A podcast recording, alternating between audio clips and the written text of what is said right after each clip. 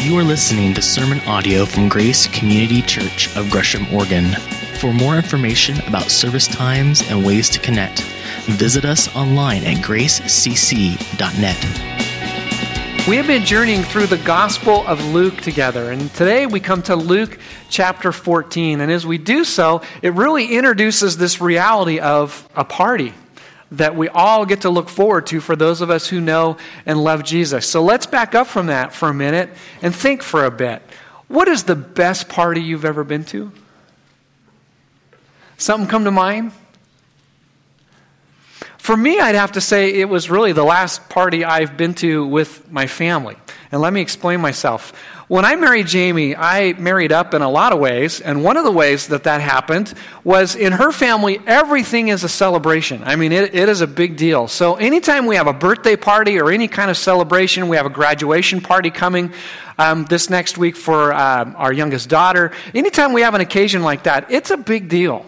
There's a lot that goes into preparing for it. It's thematized. There's, there's always specific decor, and um, it's just very focused on honoring and blessing that person. I mean, my, my wife's family knows how to party, and I've drank the Kool Aid, and now I guess I'd say we know how to party. I mean, we, we just enjoy those occasions richly together and look forward, look forward to them. And I got an introduction to this many years ago when I began dating Jamie in high school. Our families had always been uh, connected. Uh, my mom used to work for Jamie's dad, who was an optometrist. That was really the first, the first way our families began to get to know one another. But all that being said, Jamie's dad's birthday was just a day after mine in March. And so we always kind of celebrated our birthdays together. And I remember this one year, well, my 18th birthday year, we I thought, well, you know, we're gonna we're gonna you know do something a little sneaky, and we were gonna sneak over to to Jamie's family's house because they were supposed to be out of town or at least gone that night, and we were gonna sneak in there and key in and and uh, decorate for her dad because it was his birthday the next day. So my family was complicit in what what's about to happen, but I didn't know. But uh, there was a surprise party that they had planned for me. So I thought we were going over to an empty house, and it was actually full of people. So we key in, and Jamie's dad had killed the circuit breaker to the interior entry there. So I went to turn on a light, and I couldn't turn it on. And my mom said, being so helpful, you know, why don't you go a little further into the house and try another light? And so I did. I turned on a light, and there's a surprise! And here's like 30 of my closest friends and family, you know, at this birthday party. I didn't even know I knew 30 people, and they're all, they're all there. And it was great. I mean, everybody I would have wanted to be there was there. There was good food. It was a celebration. There's a picture of Jamie serving me the cake. Um, she hasn't aged at all, but I, I have, obviously. She looks about the same. You look gorgeous, babe. But me, well, there's work to be done. But that being said, it was just a great, great occasion. It was so much fun. And as we dive into God's Word today, Jesus is going to paint this picture of a party.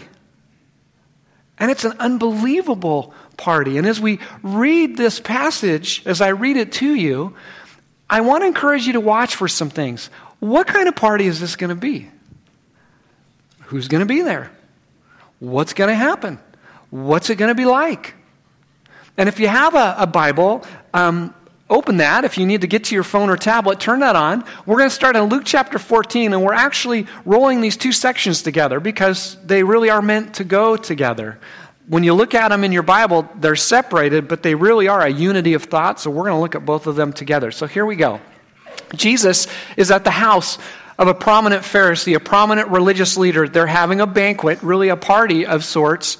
And Jesus is talking about the kingdom of God to them and describing it to them, and that's the context for what we're about to read. So when one of, the ta- one of those at the table with him heard this, he said to Jesus, Blessed is the one who will eat at the feast in the kingdom of God.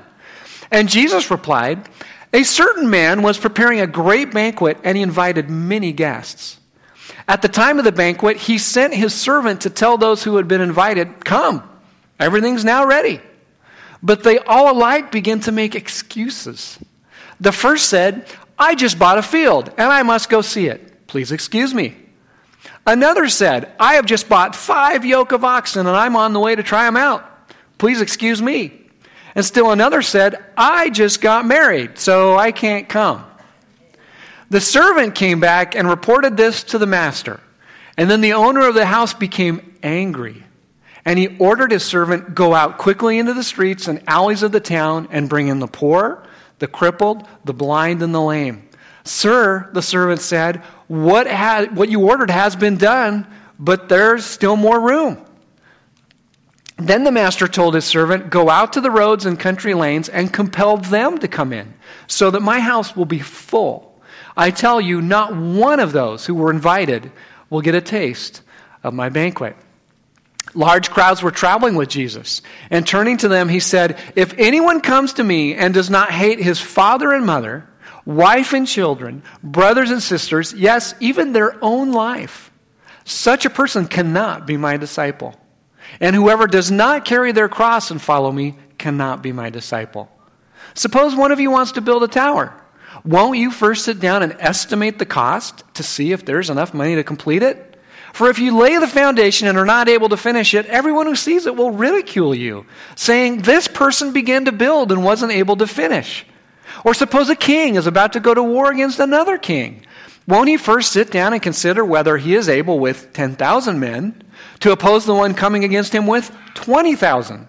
And if he's not able, he will send a delegation while the other is still a long ways off and will ask for terms of peace. In the same way, those of you who do not give up everything you have cannot be my disciples. Salt is good, but if it loses its saltiness, how can it be made salty again? So let's begin to walk our way through what we just looked at here. Jesus is at this banquet. And from what this man says, we can draw at least two assumptions. Number one, he has a specific party in mind. And number two, he thinks he's going to be invited and he's going to go. And Jesus begins to speak to that. And this party that this man had in mind was a picture that is painted in Isaiah chapter 25. So we'll reach back into the Old Testament now and go about 700 years before the time of Jesus when Isaiah was written. So understand, for hundreds of years, God's people, the Jews, had heard this descriptor of a party that was coming. On this mountain, the Lord Almighty will prepare a feast of rich food for all peoples, a banquet of aged wine, the best of meats, and the finest of wines. And on this mountain, he will destroy the shroud that enfolds all peoples, the sheet that covers all nations. He will swallow up death forever. The sovereign Lord will wipe away the tears from all faces. He will remove his people's disgrace from all the earth. The Lord has spoken. This was and is the day of the Lord that God's people were and are anticipating. When Jesus will come back a second and final time, and there will be judgment on all the enemies of God after they've been given multiple, multiple opportunities to repent and to turn to Him. But there will also be salvation where God's people will be restored to what God always intended for them to be. It's an incredible day, and it is an incredible party. And it is something that God's people look forward to for thousands and thousands of years. And this is the party that this man had in mind. And it's the party now that Jesus is speaking to. And so he paints this picture of this story of the master who is throwing the party. And he sends out these invitations, and look how people respond. They make excuses. Now, understand, in the first century, wealth was measured by livestock and land. That's where your wealth was. Okay, with that in mind, would you then buy a field without ever having seen it before you bought it? And the answer is no. This is a profoundly lame excuse. No one would go and buy a field without looking at it. It's, it's ridiculous. Okay, with that in mind, then, would you go and buy five yoke of oxen? And for those of you who are good at math, that's 10 oxen, right? A yoke is two. So, would you buy 10 oxen having never tried them out and seen what they were capable of? And the answer, no. No one in their right mind would ever do that in the first century. Another lame excuse. Okay, well, here comes the whopper. I just got married. Married people don't party? Seriously? Married people don't go to banquets? And if we can get a little bit more specific, once again, in that culture, we know this from Joseph and Mary by a specific example. When they got married, there was like a year long engagement. Technically, they were married, but they weren't living together. But then there was a ceremony at the end of that year. So, what you're telling me is that from the time that the master sent out the invitation to this party, this dude actually got married in that amount? It's ridiculous. There is no way that would have happened. Lame excuse. The common denominator between all three excuses lame, ridiculous, unbelievable.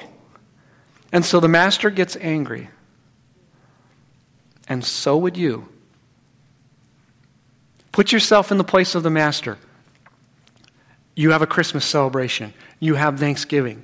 You have some kind of banquet or party where you invite your family, where you invite everybody to come, and at the last minute, everybody makes a lame excuse and doesn't come. Would you be happy about that? All the preparation you put in, all the money you'd spent on the food, all the things that you had done to get ready for that, how well would that go over? Not real well, but that's not why the master was angry in this story. There's a deeper issue here. We have to understand in the first century, community was everything. And by saying no to the party, what everybody was really saying was no to relationship. They were saying, I'm not just inconveniencing you, I am shaming you. And once again, in an honor shame culture, which many of us really don't have much frame of reference for, what kept you up at night was the fear that you would somehow bring shame on yourself, on your family, or on your community. And that's exactly what every person who is declining this invitation is doing. They aren't just saying no to an event, they're saying no to a relationship. This is a huge embarrassment. It is a loss of face. It is profoundly shaming and it's profoundly insulting to the master. He's not just angry because he's inconvenienced. He's angry because they're saying no to relationship with him. What they're doing is unthinkable in that culture. There may have even been gasps in the crowd as Jesus was telling this story to those who were gathered at that banquet that he was a part of. It just was unthinkable that someone would do this. So, how does the master respond? He goes out into the community and he invites the very people who would never be invited to a banquet like this. And the reason why is because they don't have anything to offer. Because once again, in that culture, it was understood that if someone threw a banquet for you, you returned the favor. Somehow they were to pay you back. But these are folks who don't have resources to pay someone back. They are folks who would have been excluded from a banquet like this, and yet they're the ones who get invited and there's not enough. We see the heart of the master in this. He wants this to be a full party. So he sends the invitations far and wide. And now it says he goes not just to the, the, the, the, poor within the city, he goes to the poor who are out in the country, the really desperate poor, who even have less than the poor who just made the guest list that we just read together. And this is so fascinating to me. It says Go into the country lanes and compel them to come in. What does that mean? And we don't really know for sure, but, but could it be they had to be compelled to come because they wouldn't believe they were invited? They wouldn't believe they were worthy, that they were wanted, that they were welcome. Does this ever happen with the invitation of God's people to the community around us? Do people ever think they're not welcome in church? Or really, to say it another way, they're not welcome to come to God? A couple weeks ago, a homeless woman came to our church, and this is a part of the ministry of grace that, that you don't see, and, and that's perfectly understandable. But on a day in, day out basis, we have a number of folks from our community who are looking for help. They're looking for resources. They find themselves in a tough spot. We have a, a profoundly capable and gifted um, community care team who have to think through each of those um, opportunities and, and to try to think through how do we help in the best way with limited resources. And they do such a wonderful job. And they are literally busy every day listening to messages and connecting to people and what have you. Well, we do get homeless folks who come in. And um, one of us uh, uh, here at Grace on the pastoral staff, we're always on call. One of us is always delineated to be on call and to be available. And I was the person for that day. And this, this homeless lady came in, and I could tell from the moment we began to talk, she didn't feel like she was worthy to even come in the building because she was so ashamed. And she, she came in and we began to talk together, and I began to hear some of her story. And unfortunately, what she was asking for help for would have been enabling her, and we weren't going to do that. But we did offer to help in some other ways. But I got the opportunity to hear her story, and there was so much shame. And you could tell she felt so unworthy. And I remember thinking, as we were dialoguing and interacting together, I remember thinking to this passage and thinking, You are exactly who God wants to invite to his party. You are exactly who gets invited into the kingdom. And there's a bigger message here. And it's a message that Jesus has been proclaiming as he's been explaining the kingdom throughout the Gospel of Luke. And it's this the specific context for this was that the Jewish people, the nation, thought they were the only ones who could be and would be the people of God. They were the only ones who the kingdom was for. And Jesus very deliberately is saying, No, my kingdom, the invitation to my party goes out to all people, including non Jewish ones, including Gentiles, including people like us. Who's, who's invited to this party? Everybody is. As Ron Bergen, our, our missionary who was here a number of weeks ago, helped us see once again, this invitation goes out to all people, all nations, all tribes, all tongues. And what an amazing party it will be. But there's a very clear message in this first story, and it's this just because you've heard the invitation doesn't mean you've accepted it. This is a season of a lot of parties going on. I referenced our graduation party we'll do for our daughter. It's the season of grad parties. There's a lot of weddings that happen too. And this is really rich and fun as a, as a staff team. All three of our, our ministry staff women have daughters who are getting married. One of them is, is Caitlin's, Caitlin Patrick's wedding is coming this, this Saturday. But we were in staff meeting together, and one of our ladies began to share about just wedding preparations, and the other two ladies started to nod heads. You know, it's just, it's just such a rich time for us as a, as a team. But imagine one of those weddings where you get invited, and what you're supposed to do, right, which a lot of people unfortunately don't do, but you're supposed to RSVP, right? You're supposed to say, I'm coming, right? And then you actually come. Very similar system in this culture and what this story is about. These people had all gotten the invitation and they had actually said they were going to come. And they don't come. And that's the bottom line. You've been invited. But are you actually going to come? And what that means is you make a defining moment decision to receive this invitation by receiving Jesus Christ as your Lord and Savior.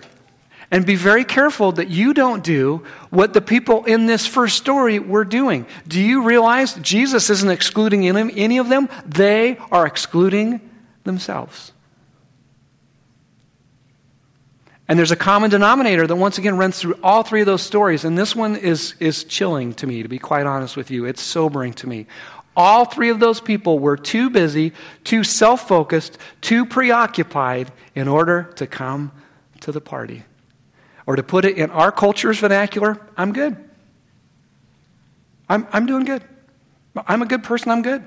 I don't need to come to a party. I don't need forgiveness. I don't need grace. I don't need a fresh start. I'm fine. That's what these three people were saying as well. So, have you? Have you accepted the invitation to this party? Have you received Jesus as your Lord and Savior? I hope you have. But I hope you know what that means. In fact, let's take that for a test drive with the second story that connects directly to this one. So, Jesus then, at another time, shortly after this first story takes place, he turns to the crowd. And so he's speaking to everybody. And he says some amazing things. He talks about hating your mother and father and wife and children and brothers and, and sisters, even your own life. That's a pretty high bar there. And, and, and what is he really saying? And what does it mean for us? Well, is he throwing out the Ten Commandments where it says to honor your father and mother? I mean, it's just it's kind of weird at first blush, but that's, that's obviously not what he's saying.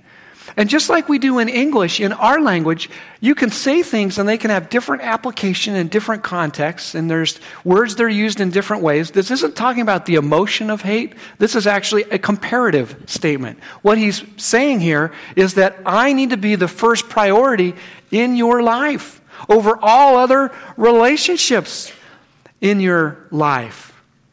And understand, he's saying this to the whole crowd, which means there isn't this dichotomy of the, the spiritual people and then the super spiritual people. You know, the spiritual people are those who, you know, they're moral, good people. They, they are kind of into this Jesus thing. Sometimes they come to church. They might read their Bible once a year. They come at Easter and Christmas. They're the kind of the, the, spiritual people. And then you have the super spiritual people, and they're the people who do volunteer for the production team. And they're the people who do give money to the mission and vision. And they're the people who are a part of the life of the church. And boy, when the doors are open, they're here. And do you understand? Jesus makes no such dichotomy. You are either in the kingdom of God or you're out.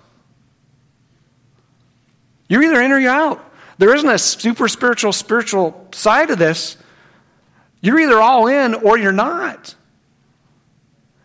And this gets real practical, real tangible, real quick because there are a number of cultures in the world where if you choose to follow Jesus, you lose your family. Literally so. You that day are out on the streets, disowned by your family.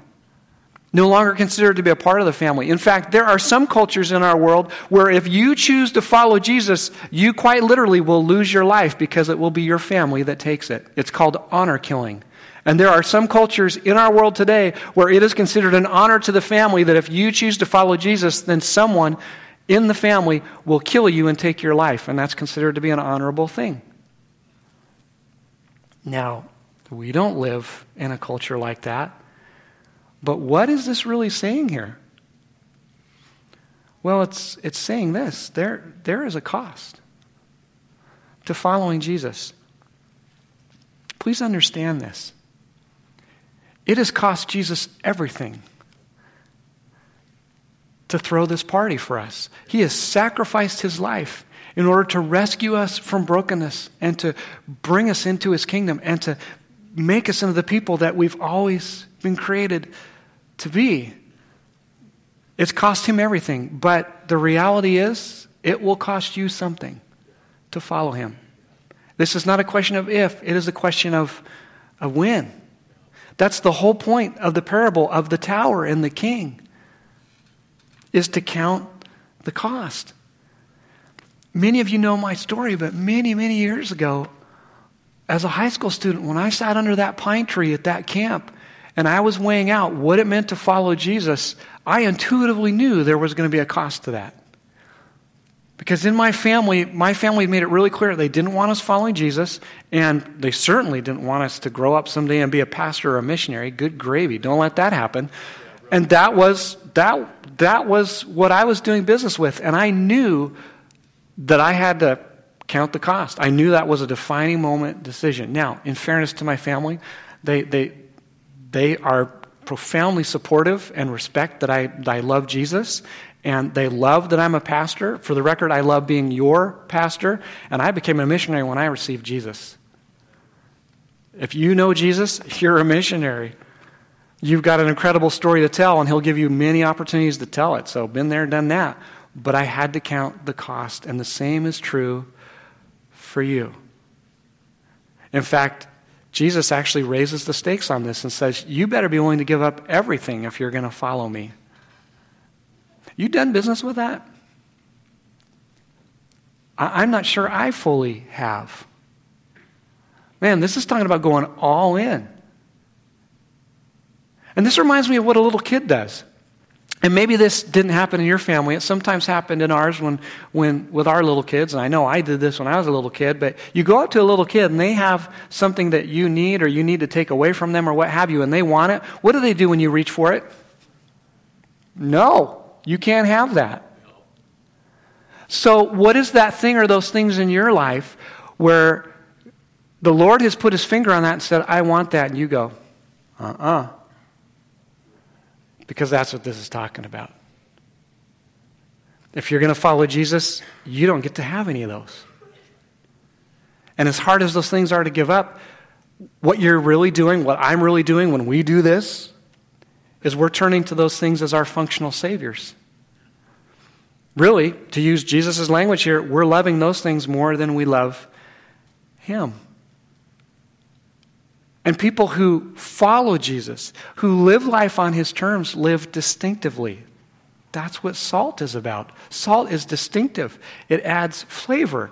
I was barbecuing just the other night, added some salt to some stuff. Oh, it was so good. Because that's what salt does. It gives flavor. And once again, in the first century, salt was um, a mixed compound in terms of it was always combined with other stuff. They didn't have pure salt like we did. And so over time, it would degrade and it would just basically become worthless. And that's, that's the point here is we're, we're called to live distinctly as followers, as disciples of Jesus. And if you want to look at how to do that, continue to read just the book of Luke. I mean, the whole Bible, but just with what we're looking at here how many times is what he's calling us to do profoundly distinctive from the rest of our culture? By way of example, who is it in the passage that precedes ours who invites people over to their home and offers hospitality to them who can never repay them? Who people culture would say, ah, well, they're not worth your time. We're called to live differently than that.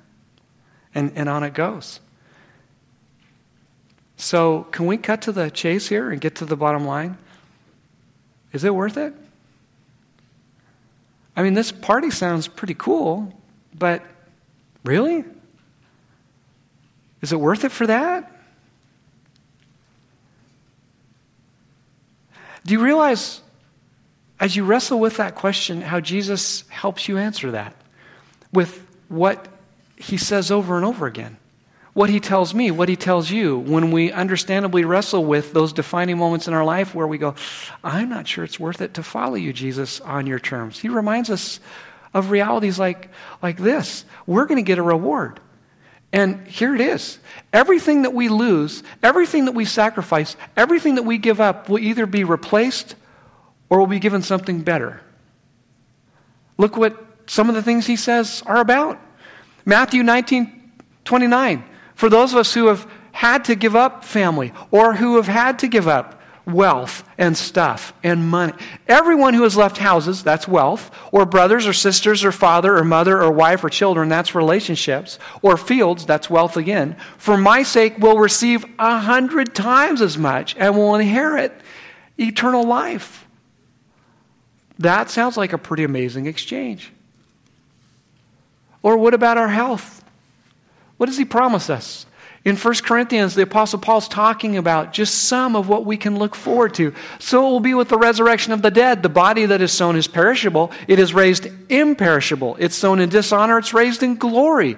It is sown in weakness, it is raised in power. It is sown a natural body, it is raised a spiritual body. If you know and love and follow Jesus, someday you will have a body that is imperishable, glorious, powerful, and spiritual. Amen. Bring it, right? Bring it on. How about approval and significance? It's so important for us to, to, to hear and receive approval. Some of us more than others, but it's a basic need we all have. All of us have the need to feel significant, that what we're doing matters.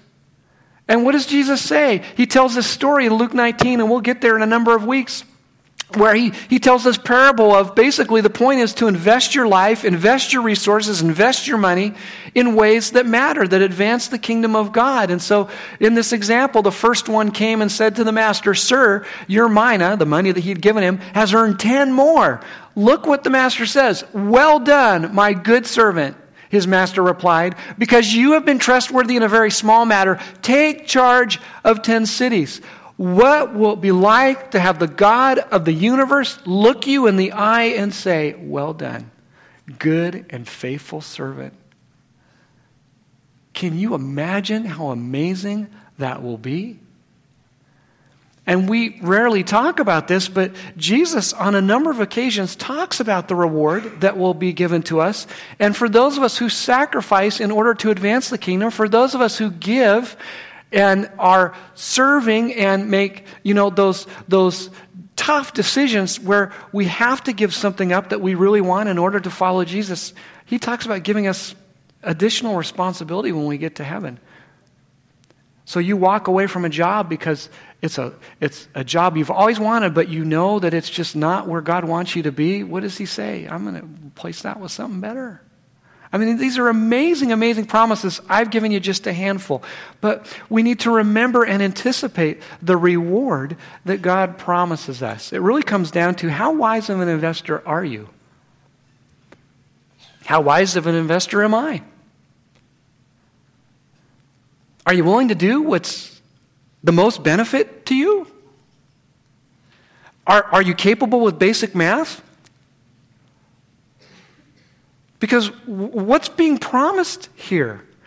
The kingdom of God is like you going home today or me going home today and there's a letter or a notice from the city or from the county or from the government saying, We just found the largest oil deposit in the state of Oregon and it's underneath your house or it's underneath your apartment, or it's in some land that you own. But here's the deal it will cost you everything for us to extract it, refine it, and sell it. But you will make a bajillion dollars, but it's going to cost you everything right now. Would you make that investment? Seriously? Yeah, we would. Wouldn't you give up everything in order to get something even better, even more wonderful? Tenfold, a hundredfold, a thousandfold of, of what you already have? That is what the kingdom of God is like. This party that we are going to celebrate together and enjoy together is going to be so worth it. It's going to be worth it beyond your wildest dreams. Do you realize there are some scholars who believe that this party that's being talked about is going to last for over a thousand years. No one knows how to party like God does. Will you be there? Will you get to be a part of it? Because every single one of you is invited. All of you, including me. And communion reminds us of these realities.